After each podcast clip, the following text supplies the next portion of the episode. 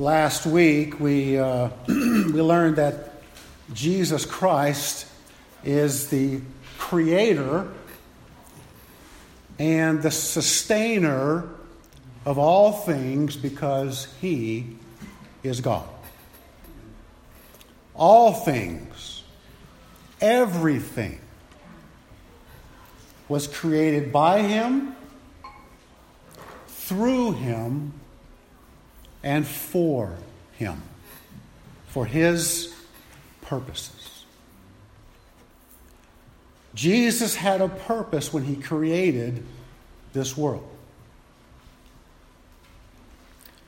And he had a purpose when he created you. A truck driver was hauling a load of 15 penguins to the zoo. But unfortunately, his truck broke down on the way. Eventually, he waved down another truck and offered the driver $500 to take the 15 penguins to the zoo. The next day, the first truck driver got his truck fixed. And he drove into town and he couldn't believe his eyes. Just ahead of him, he saw the second truck driver crossing the road with 15 penguins waddling or waddling single file behind him. He jumped out of his truck and ran up to the guy and said, What's going on?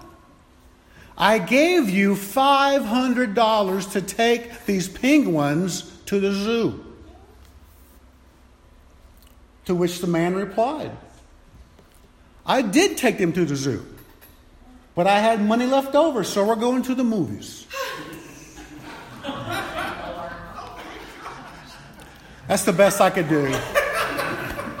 I'm hurting. I'm hurting, Travis. No, I'll give it. I love Okay, it. okay, I love it. I love Okay. it, brother. That's all I got. I'm tapping out. That guy didn't fully understand what he was supposed to be doing. And likewise, many believers don't understand what they're to be doing either. And so that's what we're going to talk about this morning serving well. Now, before we dig in, let's talk about the Apostle Paul for a moment. As you know, before Paul became Paul, he was also known as Saul of Tarsus, a devout Jew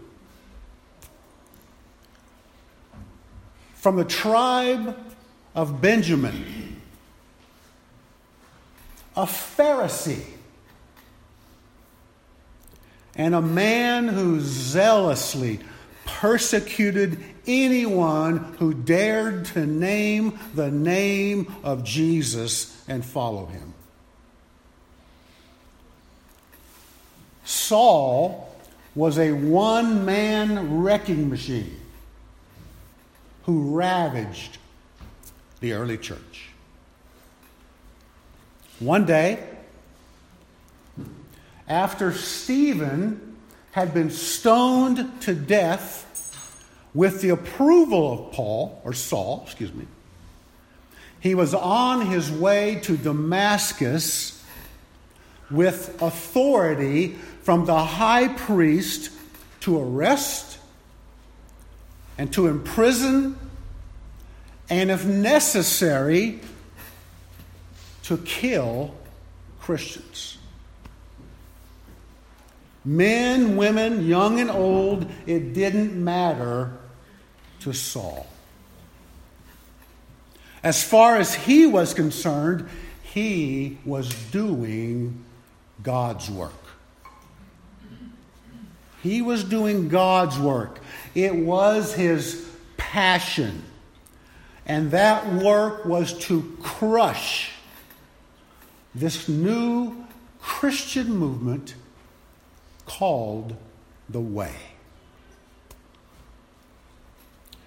Well, at midday, while on the road approaching Damascus, Saul saw a light from heaven brighter than the sun shining all around him.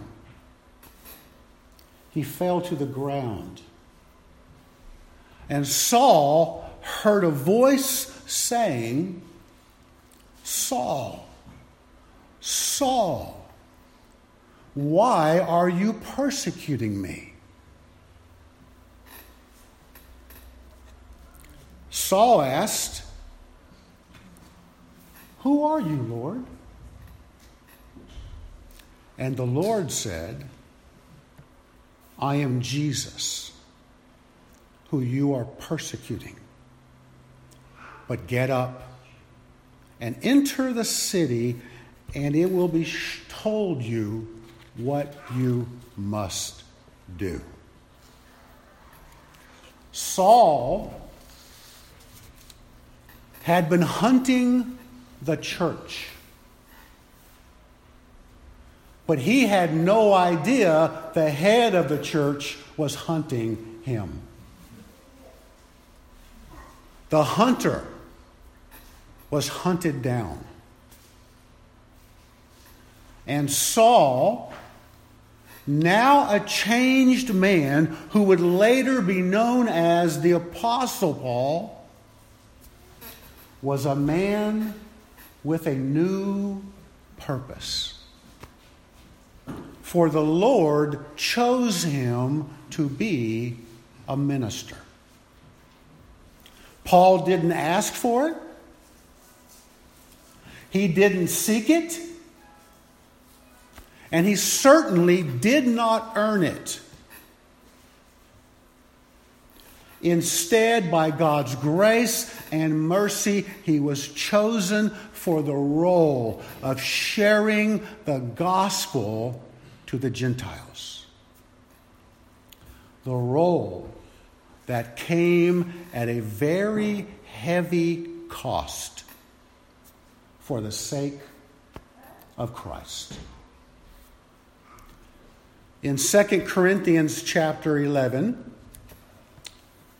Paul confronts some false apostles, imposters, who claimed to be superior to Paul, proclaiming a different gospel. And unfortunately, they had gained an audience within the church. For Paul, the gospel was at stake. And so, in this confrontation, Paul gave evidence that he was a true servant of Christ. And he explained to them what it cost him. Beginning with verse 23. And I'm reading from the, the New Living Translation on this passage. Paul shares what he had faced. And he says, Are they servants of Christ? He's speaking of these impostors. Okay? He's speaking about the impostors.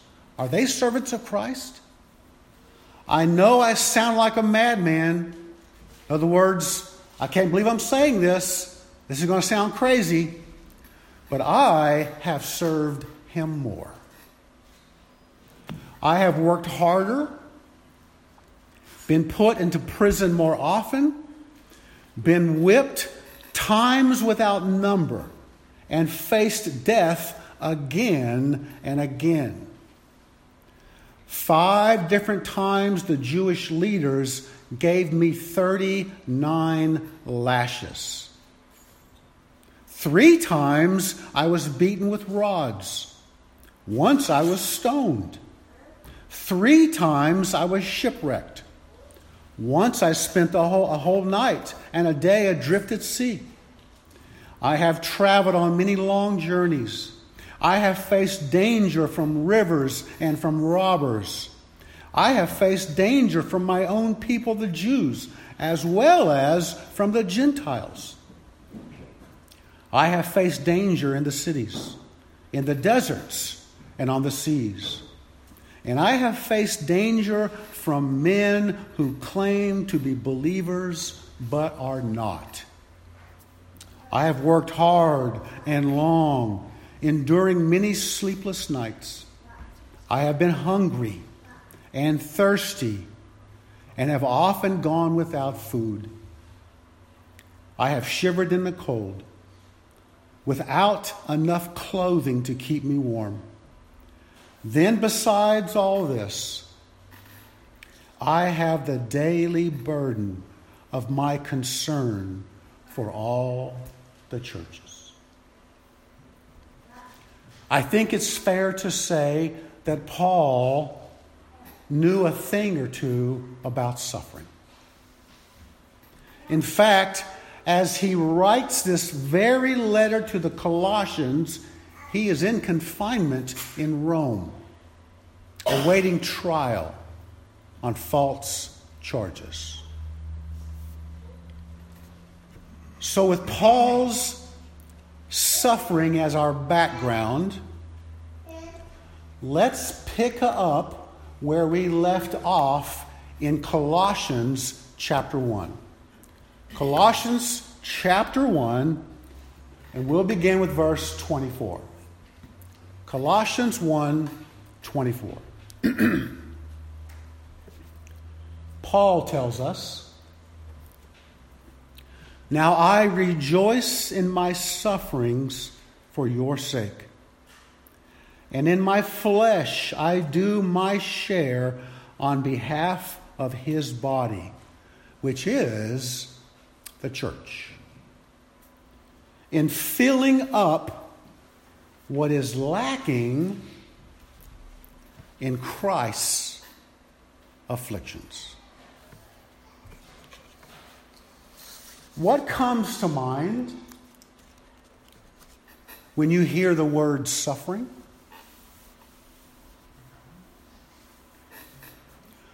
Like most people, you probably think about pain, misery, sadness, or something like that.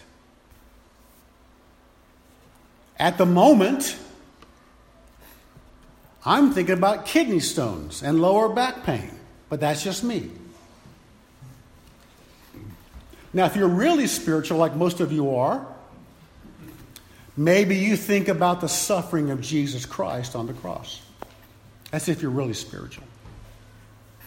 But whatever you are thinking, chances are what you don't think about is rejoicing.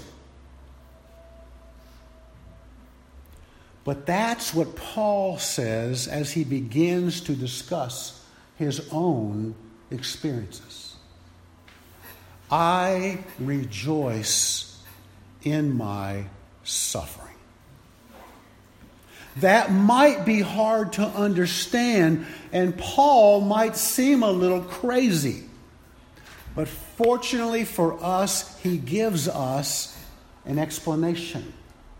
He shares the reason why he can rejoice in his suffering.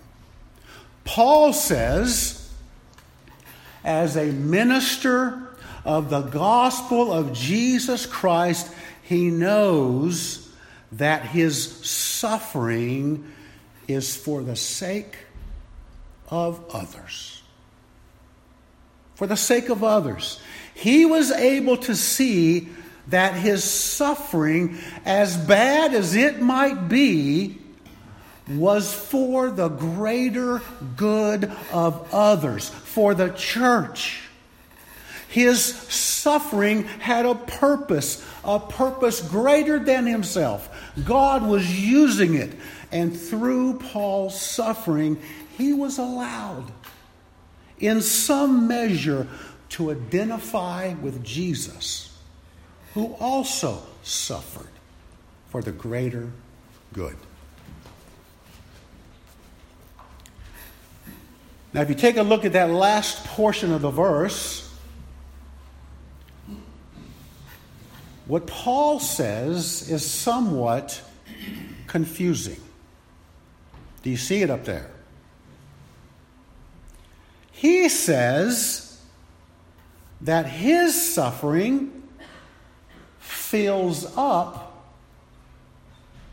fills up what is lacking in Christ's afflictions. Do you see that up there? So, what in the world does Paul mean by that? At first glance, this may sound like there was something lacking in the Lord's suffering and death on the cross. That's what it sounds like at first glance.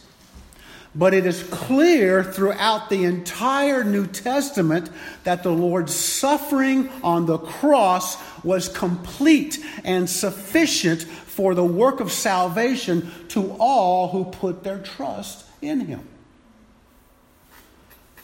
We know that nothing is lacking in the Lord's suffering on the cross. He paid for our sin debt in full. When Jesus said on the cross, It is finished, that's exactly what he meant. Our sin debt, all of it, was fully paid by him once and for all.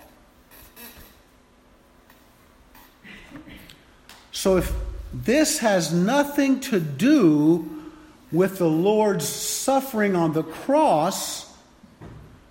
Then what is Paul telling us here? Well, first off, that Greek word for afflictions, and depending on your Bible translation, it might say something else but it'll be the same Greek word. The Greek word for, for afflictions is thlipsis. Thlipsis. And that word is never used for the suffering of Jesus on the cross. Never. That word is never used. So, right off the bat, we know that Paul is not talking about Christ's suffering for the sin of the world. He's talking about something else, and it is this. Just as the world hated Jesus during his ministry, so the world will hate his followers, his body the church. There are many in this world, even today, some 2,000 years later, who resent Jesus. Even the mention of his name is offensive to some people. Some of you know this firsthand. In fact, you experience this even in your own family. Jesus is hated. But Jesus is not physically here. But his followers are. Paul is saying they hate me because they hate Jesus. They can't get to Jesus. So they take it out on me because I follow him. And it's my turn to suffer on behalf of his body, the church. Listen, if you are really following Jesus, okay? If you are really following Jesus Christ, you are going to rub some people the wrong way. You are going to offend some people because you take a stand for Christ. There is a cost. And you might suffer to some degree. But in your suffering, you can rejoice because you are taking your turn just like Paul took his you are identifying with Jesus who suffered for you. You are drawing nearer to him. We can rejoice. You know, Paul knew that suffering was in store for him at the very start at the very start. Let's go back to Acts chapter 9. Begin with verse 10. And I'll show you here what I mean. Now, there was a disciple at Damascus called Ananias. And the Lord said to him in a vision, Ananias. And he said, Here I am, Lord. And the Lord said to him, Get up and go to the street called Straight. Straight Street. And inquire at the house of Judas for a man from Tarsus named Saul, for he is praying. And he has seen in a vision a man named Ananias come in and lay his hands on him so that he might regain his sight. But Ananias answered, and you got to love Ananias here Lord, I have heard from many about this man, how much harm he did to your saints at Jerusalem. And here he has the authority from the chief priests to bind all who call on your name. But the Lord said to him, Go, for he is a chosen instrument of mine to bear my name before the Gentiles and kings and the sons of Israel. For I will show him how much he must suffer for my name's sake. Paul knew he was to suffer after his Damascus Road experience. There was a purpose for his suffering, it was for the sake of Christ and for the sake of others. That's what he tells us as he continues with verse 25. Of this church, I was made a minister according to the stewardship from God bestowed on me for your benefit, so that I might fully carry out the preaching of the word of God. I have been looking forward to sharing this verse with you. Been looking forward to it. Paul says he was made a minister. And I want to speak about this for a moment because you may be thinking this has absolutely nothing to do with you. And you would be wrong. And let me explain. In the Greek, the word minister is diakonos. Diakonos. Which means a simple, humble servant. That's what it means. A simple, humble servant. And the Greeks used this word to describe those who were serving in demeaning and degrading roles. That's how the Greeks used this word. It was for those who were serving in demeaning and degrading roles. But here, Paul uses the exact same word to describe his God given role. Paul was a diakonos, a servant. And that describes every single person who knows Jesus Christ. Every Christian is a diakonos, a servant.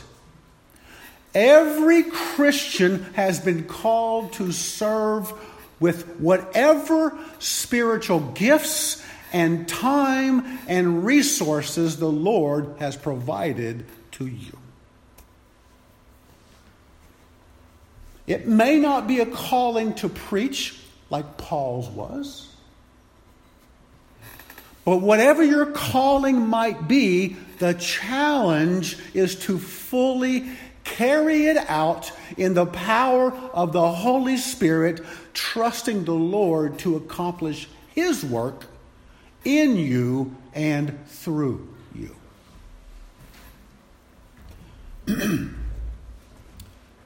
I also want to mention this. As you know, and I know you know, as you know, for those who have truly placed their faith in Jesus Christ, their sins have already been judged and paid for in full. And in that sense, their judgment was completed on the cross. You follow me? Okay. By God's mercy and grace, those who have placed their faith in Jesus Christ will not be judged for sin. But with that said, according to 1 Corinthians chapter 3, 2 Corinthians chapter 5 and Romans chapter 14, there is a judgment for Christians. But it's not a judgment for sin, it's a judgment for our service. For all believers, there will come a time when Jesus evaluates the quality of our work, the quality of our service. One day we will stand before the Lord for judgment for what we have done with what He has entrusted us with. And that judgment will result in rewards rewards given and rewards withheld.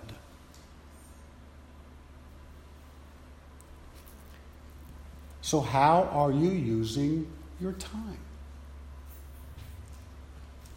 How are you using the resources that God has provided to you?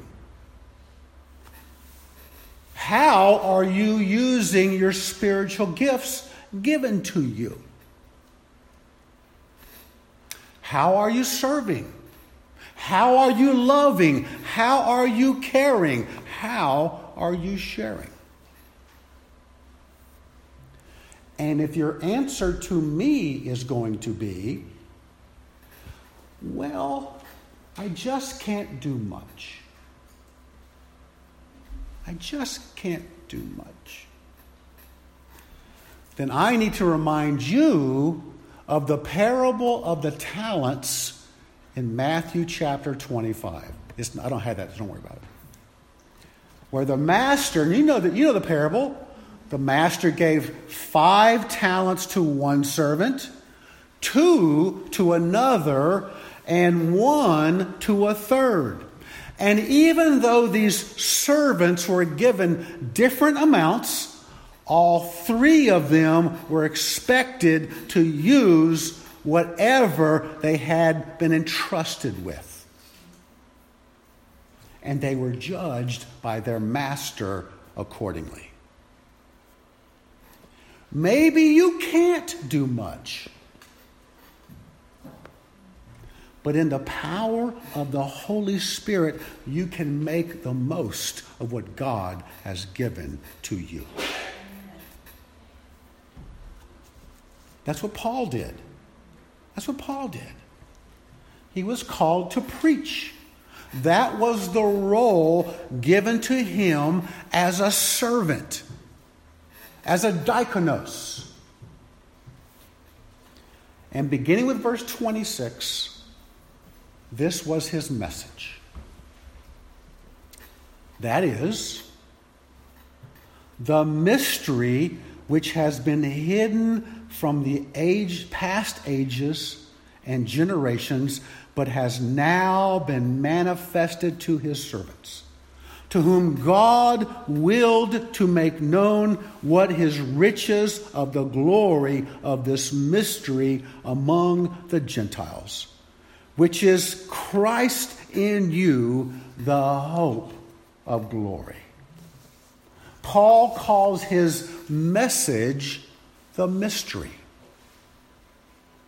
The mystery that is now revealed to all the saints. That being God's saving mercy and grace, once proclaimed only to the Jews through the prophets and their scriptures was now being proclaimed far and wide among the Jews and the Gentiles alike through the person and the work of Jesus Christ.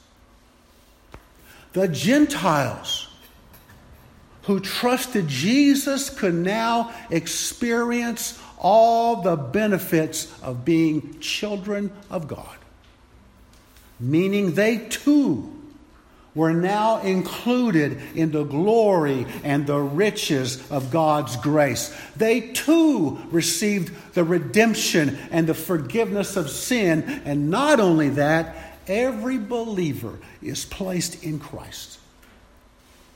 And Christ is in every believer in the person of the Holy Spirit, filled with the hope of glory.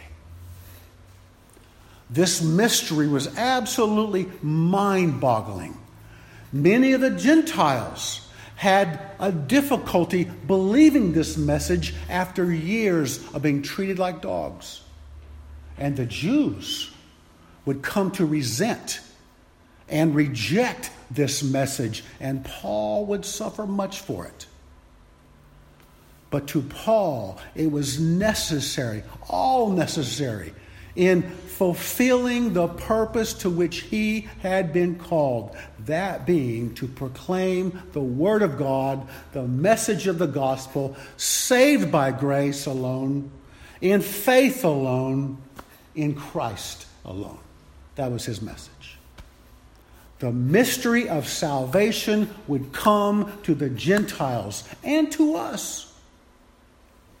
And in verse 28, Paul explains how he did this. he says, We proclaim him. We proclaim him. Paul didn't preach politics or philosophy or even a system of theology. That's not what he preached. Paul's message was about a person. Jesus was the centerpiece of his message and all the theology that came with it. And there was a lot of all, a lot of theology was still centered on the person of Jesus Christ. Paul could not preach the gospel without preaching Jesus because Jesus is the good news. Jesus is the gospel. In his preaching, Paul said that he admonished people. That seems to suggest that out of his concern, like a father figure, he cautioned and he warned those who would listen to change their attitudes and to change their actions. And then he taught them and instructed them and encouraged them with wisdom so that they may grow in the grace and the knowledge of Jesus Christ and become faithful and mature followers. This is what Paul did. It was his passion. He was consumed by it. And it was something that we can do as well. Kent Hughes relates the story of a 70 year old blind uneducated African woman who got saved. Filled with gratitude to the Savior, she wanted to do something for Christ. So she went to the missionary with her French Bible. She had a French Bible and asked him to underline John 3:16 in red. She's blind. Underline John 3:16 in red. The missionary wondered what she was doing. So he watched as she took her Bible and sat in front of a boys' school in the afternoon. When school was dismissed, she would call a boy or two and asked them if they knew French. When they proudly said they did, she would say, Please read the passage underlined in red. When they did, she would then ask, do you know what that means? And then she would proclaim Christ to them. Over the years, 24 young men became pastors due to her simple work. This was an elderly blind woman who made the most of what God had given to her. This was a woman who understood that her purpose was to proclaim Christ. And that's what she did in her own simple way.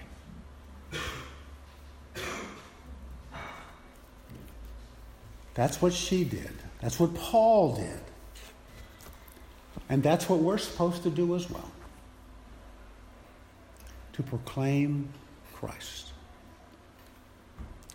Was it easy for Paul? Absolutely not. Listen to what he says in verse 29.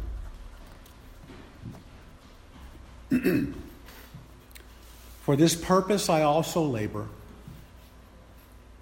striving according to his power, which mightily works within me. Paul admits he labored. And that word implies he did it to exhaustion. To exhaustion. Yes, at times the work is exhausting. The work is agonizing. The work is difficult. The work is a struggle. The work is hard. It was for Paul. But thankfully, the Lord was mightily at work in him. You see, Paul was appointed to do the work, to serve well in his role. And it was the Lord who empowered Paul to do it all.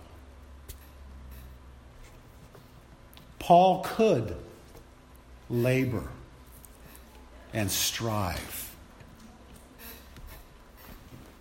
because he did so by relying on God's power. When Paul worked, so did the Lord. That's what he's saying. When Paul worked, so did the Lord. Now, let me close with this. Excuse me. Everyone who has trusted Jesus Christ as their Savior and Lord has a calling and a gifting to serve. All of us are appointed by God to be his ministers, his diakonos, his humble servants in some form or fashion. Every one of us. And as we serve and follow the Lord, He may lead us down a difficult road.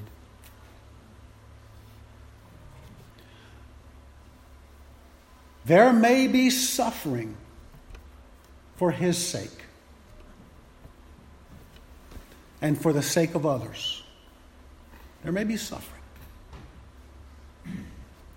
But we can still find joy.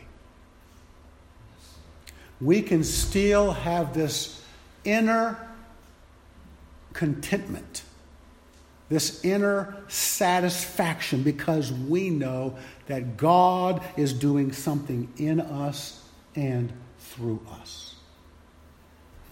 He has a purpose for what He does. And ultimately, we can have joy because we are drawing nearer to Him. So, our challenge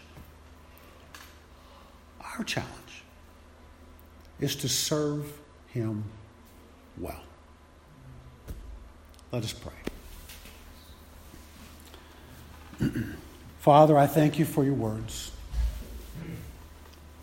For me, they were convicting.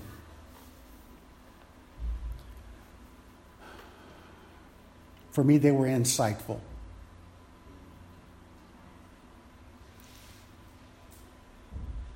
Father, obviously I can speak for myself, but I think I can speak for others here as well. We want to serve you well.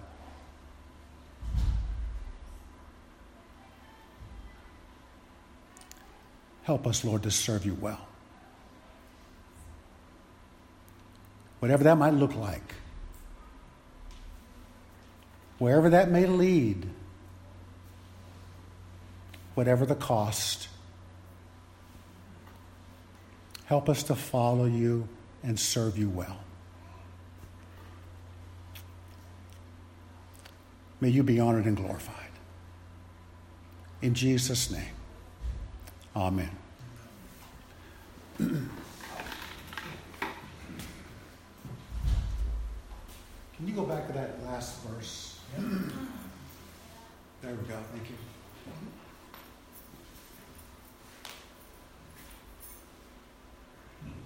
That was a difficult verse for me this week.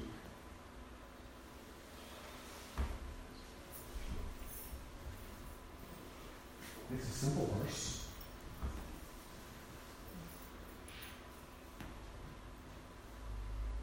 It was like a stake in my heart.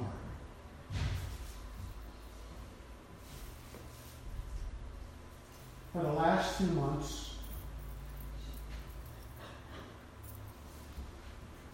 I've been struggling.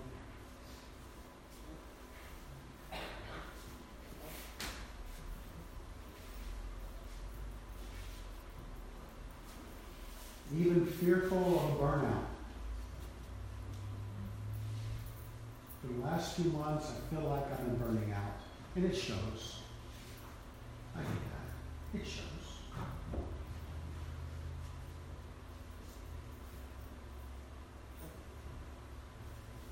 It's hard for me to put together sermons and Bible studies, and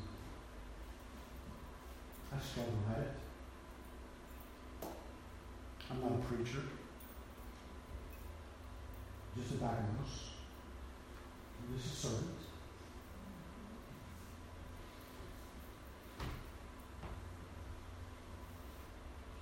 But the reason why that passage is really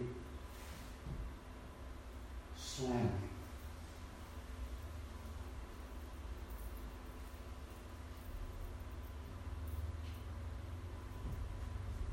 it showed me that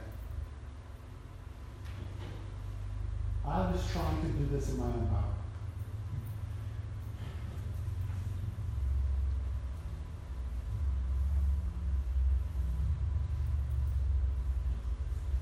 Why Paul can say, I can labor to exhaustion.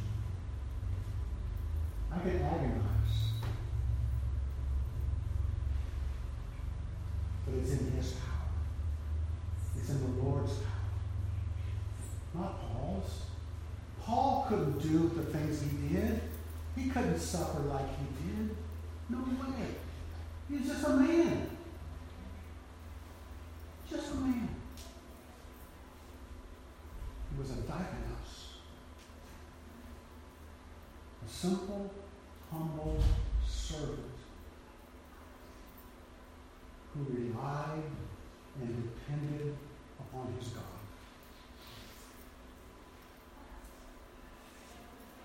I failed you in that. Absolutely. Your pastor is growing just like you're growing.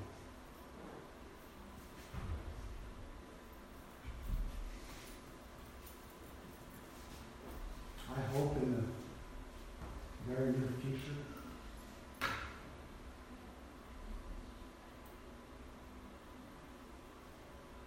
that I learn to rely heavily upon God to do His work. And I just become a vessel, ministry. Instrument.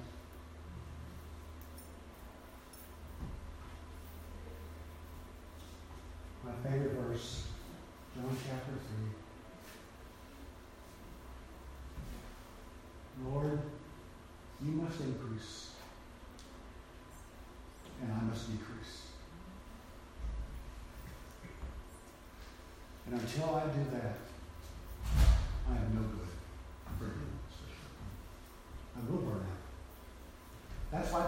pastors burn out. You think about it. Because they're not relying on the power of God to do the work in them. That's the reason why pastors burn out. Does that make sense? And I have fallen prey to that. I walked right into it. And I gotta walk out.